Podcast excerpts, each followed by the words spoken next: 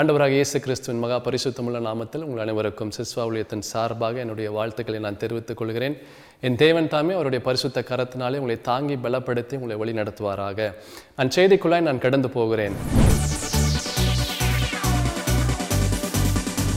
எந்த பாதை வழியாக போகிறீங்க ஒரு மனிதனுடைய வாழ்க்கையில் அவன் போகிற பாதை ரொம்ப முக்கியம். எந்த பாதை வழியாய் அவன் போகிறானோ சிலருக்கு அந்த பாதை அவனுக்கு சந்தோஷத்தை தரும் சிலருக்கு அந்த பாதை அவனுக்கு வேதனையை தரும். அநேகர் இந்த உலகத்தில் தவறான பாதையில் போய் அவருடைய வாழ்க்கையே இழந்திருக்கிறார்கள். அதே போல் ஒரு மனிதன் தன்னுடைய வாழ்க்கையில் எடுக்கிற முடிவு அவனுடைய பாதையை தீர்மானிக்கிறது. சரியான முடிவு சரியான பாதை வழியாய் அவன் கடந்து போகிறான். சிலர் சொல்லுவாங்க நான் எங்கே போகிறேன்னு எனக்கே தெரியலங்க. என் வாழ்க்கை எப்படி போகுது எப்படி வருது என்று எனக்கே தெரியாமல் இருக்குது என்று சொல்லுவார்கள். உங்கள் வாழ்க்கை எப்படிங்க இருக்குது எப்படிங்க உங்கள் வாழ்க்கை போய் கொண்டு இருக்குது அப்படின்னு கேட்டால் அவங்க சொல்லுவாங்க ஏதோ இருக்கிறேங்க வெந்ததை தின்னுட்டு விதி வந்தால் போகலாம் என்று இருக்கிறேன் என்று சொல்லுவார்கள். அவங்க எங்கே போகிறாங்கன்னு அவர்களுக்கே தெரியாமல் அவர்கள் போய் கொண்டு இருப்பாங்க வேறு சிலர் சொல்லுவாங்க நான் பண்ண ஒரு முட்டாள்தனம் பெரிய தப்பு இப்படிப்பட்ட ஒரு பாதையில் நான் போய் கொண்டு இருக்கிறேன் நான் பண்ண தப்பு தாங்க என் வாழ்க்கை இப்படியா இருக்குது என் வாழ்க்கை இப்படியே முடிஞ்சிருமோ? என்ற கவலையாக இருக்குது என்று சொல்லுவார்கள் வேறு சிலர் அவங்க போகிற பாதை தவறு என்று தெரியும். தப்புன்னு தெரிஞ்சே அந்த பாதை வழியாய் அவர்கள் கடந்து வருவார்கள். பரிசுத்த வேதாகமத்தில் ஒரு அழகான ஒரு வசனம் இருக்குது நீதிமொழிகள் பன்னிரெண்டாம் அதிகாரம் பதினைந்தாவது வசனம். மதியினனுடைய வழி அவன் பார்வைக்கு செவ்வையாக இருக்குமா மதியினன்னா முட்டாள் என்று அர்த்தம். என் பிரியமான தேவஜனமே உங்களுடைய தவறான முடிவுனாலே தவறான பாதையில் போய் கொண்டு இருக்கிறீர்களா? கோபத்தில் எடுத்த முடிவு உங்களுடைய பாதை வேதனையாக இருக்கிறதா? தெரிந்தே தவறான பாதை வழியாய் போய் கொண்டு இருக்கிறீர்களா? நான் ஒன்று சொல்லுகிறேன். நீங்கள் எந்த பாதையில் போனாலும் எப்படிப்பட்ட பாதையில் நீங்கள் கடந்து வந்தாலும் உங்களுடைய பாதை ஆசீர்வாதமாக இருக்க வேண்டும் என்றால் நான் ஒரு காரியத்தை நான் சொல்லுகிறேன்.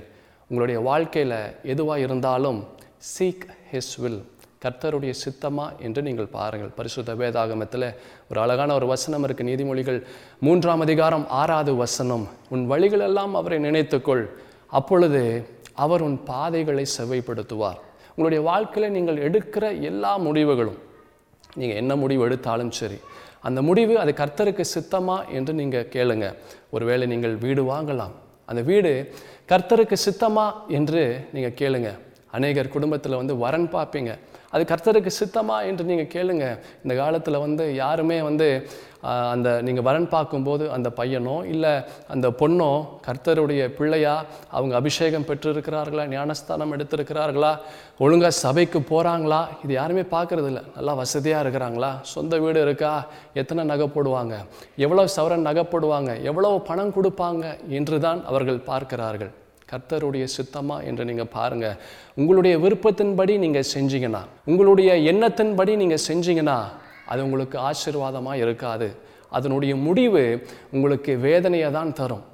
அதே போல் ரெண்டாவது உங்களுடைய பாதை ஆசீர்வாதமாக இருக்கணும்னா ரெண்டாவது நீங்கள் செய்ய வேண்டியது கர்த்தரிடத்தில் ஞானத்தை கேட்கணும்.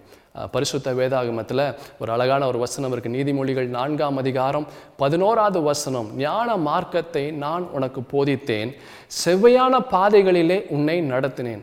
நீங்கள் ஆண்டவர் இடத்துல ஞானத்தை கேளுங்க. ஆண்டவரே அப்பா என் வாழ்க்கையில் நான் என்ன செய்யணும்? என் வாழ்க்கையில் நான் என்ன பண்ணணும்? நான் என்ன பேசணும்? நாளைக்கு நான் வேலைக்கு போகிறேன். நாளைக்கு நான் ஸ்கூலுக்கு போகிறேன் நாளைக்கு நான் காலேஜுக்கு போகிறேன். ஆண்டவரே நான் எப்படி பேசணும்? நான் எப்படி நான் நடந்து கொள்ளணும்? என்று எனக்கு ஞானத்தை கொடுங்க என்று நீங்கள் ஆண்டவர் இடத்துல நீங்கள் கேட்கும்போது கர்த்தர் உங்களுக்கு அந்த ஞானத்தை கொடுப்பார். அந்த ஞானம் உங்களுக்கு ஆசீர்வாதத்தை கொடுக்கும். சாலமன் ஞானி வந்து அவர் சொன்னார் எத்தனையோ காரியங்கள் சொன்னார். அதில் ஒரு வசனத்தை நான் சொல்லுகிறேன். எண்ணத்தை சம்பாதித்தாலும் நீ புத்தியை சம்பாதித்துக்கொள் என்று அவர் சொல்லியிருக்கிறார். இந்த உலகத்தில் எத்தனை பெரிய கோடீஸ்வரனாக இருந்தாலும் அவனுக்கு ஞானம் இல்லை புத்தி இல்லை அறிவு இல்லை அப்படின்னா ஒரு நொடியில் அந்த பணம் அவனை கைவிட்டு போயிடும். ஒரு நொடியில் அந்த பணம் அவனை விட்டு கடந்து போகும். அதே போல் ஒரு ஏழையாக இருக்கிறான். ஆனால் புத்திசாலியாக இருக்கிறான் ஞானவானாக இருக்கிறான் அப்படின்னா அவனால் சீக்கிரத்தில் எளிதிலே பணக்காரனாய் மாற முடியும். இந்த உலகத்தில் ஞானம் ரொம்ப முக்கியம். ரெண்டாவது நீங்கள் ஆண்டவர் இடத்துல ஞானத்தை நீங்கள் கேட்கணும். மூன்றாவது உங்களுடைய பாதை ஆசீர்வாதமாய் இருக்க வேண்டும் என்றால். மூன்றாவது நீங்கள் செய்ய வேண்டியது என்ன அப்படின்னா தவறு என்று தெரிந்தே அந்த தப்பான காரியத்திற்கு நீங்கள் துணை போகக்கூடாது. ரொம்ப முக்கியம். நீதிமொழிகள் நான்காம் அதிகாரம் பதினாலாவது வசனம் வேதம் அழகாய் சொல்லுகிறது துன்மார்க்கருடைய பாதையில் பிரவேசியாதே தீயருடைய வழியில் நடவாதே. தவறு என்று தெரிந்தும் அந்த தவறுக்கு துணை போகாதீங்க. பவுல் ஒரு அழகான ஒரு காரியத்தை சொல்லியிருப்பார். நான் விரும்புகிறதை செய்யாமல் நான் வெறுக்கிறதையே செய்கிறேன் நான். என் பிரியமான தெய்வ ஜனமே எது தப்புன்னு உங்களுக்கு தெரியும். ஆனால் அந்த தப்பை இன்னும் நீங்கள் செய்து கொண்டு இருக்கிறீர்களா இந்த காரியம் செஞ்சால் மகா பெரிய தப்பு. ஆனாலும் அந்த தப்பை செய்து கொண்டு இருக்கிறீர்களா பரிசுத்த வேதாகமத்தில் நீதிமொழிகள் இருபத்தி ஒன்பதாம் அதிகாரம் ஒன்னாவது வசனத்தில் வேதம் அழகாய் சொல்கிறது அடிக்கடி கடிந்து கொள்ளப்பட்டும். தன் பிடரியை கடினப்படுத்துகிறவன் சகாயமின்றி சடுதியில் நாசமடைவானா? தப்புன்னு தெரிஞ்சுமே அந்த தவறை செய்து கொண்டு இருக்கிறீர்களா அடுத்தவர்களை ஏமாற்றுவது பொய்க்கு துணை நிற்கிறது பொய் சாட்சி சொல்லுகிறது மற்றவருடைய வாழ்க்கையை கெடுப்பது. இப்படி என்ன தப்புக்கு நீங்கள் துணையாய் நிற்கிறீங்க? எது தப்புன்னு தெரிஞ்சும் இன்னும் அந்த தப்பை செய்து கொண்டு இருக்கிறீங்க பரிசுத்த வேதாகமத்தில் ஆதியாகமத்தில் நம்ம பார்க்கும்போது ஆதாம் ஏவாள் இடத்துல ஆண்டவர் ஒரு காரியத்தை சொல்கிறார் இந்த பழத்தை நீ சாப்பிடாத என்று சொன்னார். ஆனால் ஏவாள் என்ன செஞ்சா அந்த பழத்தை சாப்பிட்டு ஆதாமுக்கும் அவள் கொடுத்தா. ஆதாமுக்கு நல்லா தெரியும் அந்த பழத்தை சாப்பிடக்கூடாதுன்னு. ஏவாள் கொடுத்தாலே என்ற ஒரே காரணத்திற்காக அந்த பழத்தை அவன் சாப்பிட்டான். தப்புன்னு தெரிந்துமே அந்த தப்பை அவன் செய்தான். என் பிரியமான சகோதர சகோதரி தப்பு தெரிஞ்சுமே அந்த தப்பை நீங்கள் செய்யும்போது உங்களுடைய பாதையை அது மாற்றுகிறது. சரி நான்காவது. உங்களுடைய பாதை ஆசீர்வாதமான பாதையாய் மாற நான்காவது நீங்கள் என்ன செய்யணும் அப்படின்னா கர்த்தருடைய வார்த்தைகள் கர்த்தருடைய வசனம் உங்களுக்குள்ளாய் தங்க வேண்டும். எப்படிங்க கர்த்தருடைய வசனம் எனக்குள்ளாய் தங்கும் அப்படின்னு ஒரு கேள்வி வரலாம். நீங்கள் படிக்க படிக்க படிக்க. கர்த்தருடைய வசனங்களை நீங்கள் படிக்க. கர்த்தருடைய வார்த்தை நீங்கள் படிக்க. அந்த வார்த்தை உங்களுடைய இருதயத்திற்குள்ளாய் வந்து தங்கும். வேதம் அழகாய் சொல்லுகிறது. நூற்றி பத்தொன்பதாம் சங்கீதம் நூற்றி ஐந்தாவது வசனம். உம்முடைய வசனம் என் கால்களுக்கு தீபமும் என் பாதைக்கு வெளிச்சமாக இருக்கிறதா? அந்த வசனம் உங்களுக்குள்ளாய் தங்கும் போது அந்த வசனம் உங்களுக்கு காரியங்களை வெளிப்படுத்தும். ஒவ்வொரு நாளுக்குரிய காரியங்களை அந்த வசனம் உங்களுக்கு சொல்லும். ஏய் இந்த இடத்துக்கு போகாத. இந்த இடத்துல பிரச்சனை இருக்குது ஏய் இந்த மனிதனோட பேசாத. நீ பிரச்சனையில மாட்டிப்ப. இன்றைக்கு நீ எந்த காரியத்தையும் நீ செய்யாத.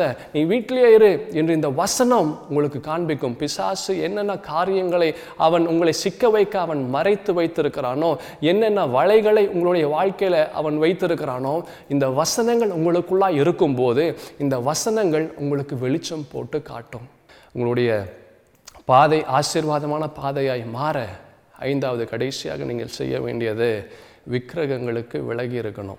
நீங்கள் கேட்கலாம் அது என்னங்க விக்கிரகங்களுக்கு விலகி இருப்பது? அப்படின்றது ஒரு கேள்வி வரும். நான் சொல்லுகிறேன். எரேமியா பதினெட்டாம் அதிகாரம் பதினைந்தாவது வசனத்தில் வேதம் அழகாய் சொல்லுகிறது என் ஜனங்களோ என்னை மறந்து மாயையான விக்கிரகங்களுக்கு தூபம் காட்டுகிறார்கள். செப்பனிடப்படாத பாதைகளிலும் வழியிலும் அவர்கள் நடக்கும்படி அவைகள் அவர்களை பூர்வ பாதைகளாகிய அவர்களுடைய வழிகளிலிருந்து இடரும்படி செய்கிறதாம். கர்த்தரை விட எதை நீங்கள் அதிகமாய் நேசிக்கிறீங்க? கர்த்தரை விட எதற்கு அதிகமாய் முக்கியத்துவம் கொடுக்குறீங்க? கர்த்தரை விட அதிகமாய் எதற்கு நேரம் செலவழிக்கிறீங்க? அநேக குடும்பங்களிலே அநேகருக்கு டிவி அவர்களுக்கு விக்கிரகமாக இருக்கிறது. புருஷன் வேலைக்கு போயிட்டு வீட்டுக்கு வருவோம் அந்த புருஷனுக்கு சமைச்சு கொடுக்க மாட்டாங்க டீ காஃபி கொடுக்க மாட்டாங்க அந்த சீரியலில் மூழ்கி இருப்பாங்க. அந்த டிவி சீரியல் அநேகருக்கு விக்கிரகமாக இருக்கிறது. அநேகருக்கு செல்ஃபோன் விக்கிரகமாக இருக்கிறது. எப்போ பார்த்தாலும் அந்த செல்ஃபோனோட தானே இருப்பாங்க. சாப்பிடும் போதும் செல்ஃபோனை நோண்டி கொண்டு இருப்பாங்க. தூங்கும் போதும் செல்ஃபோனோட இருப்பாங்க. குளிக்க போகும்போதும் செல்ஃபோனோட போவாங்க. பாத்ரூமில் இருக்கும் போதும் செல்ஃபோன் வேலை செய்யும் போதும் செல்ஃபோன் வண்டி ஓட்டும் போதும் செல்ஃபோன் அந்த செல்ஃபோன் அவர்களுக்கு விக்கிரகமாக இருக்கிறது. அநேகருக்கு பணம் ஒரு விக்கிரகமாக இருக்கிறது. எப்போ பார்த்தாலும் பணம் சம்பாதிக்கணும் பணம் சம்பாதிக்கணும் என்று அதுவே ஒரு குறிக்கோளாக இருக்கிறது. பைத்தியம் பிடிப்பதை போல் அவர்கள் இருப்பார்கள். அநேகருக்கு அவர்களுடைய வேலை விக்கிரகமாக இருக்கிறது சபைக்கு வர மாட்டாங்க ஏன் நீங்கள் சபைக்கு வரல அப்படின்னு கேட்டாங்க சொல்லுவாங்க இவ்வளோ வேலை இருக்குங்க. நான் கண்டிப்பாக வேலைக்கு போகணும்.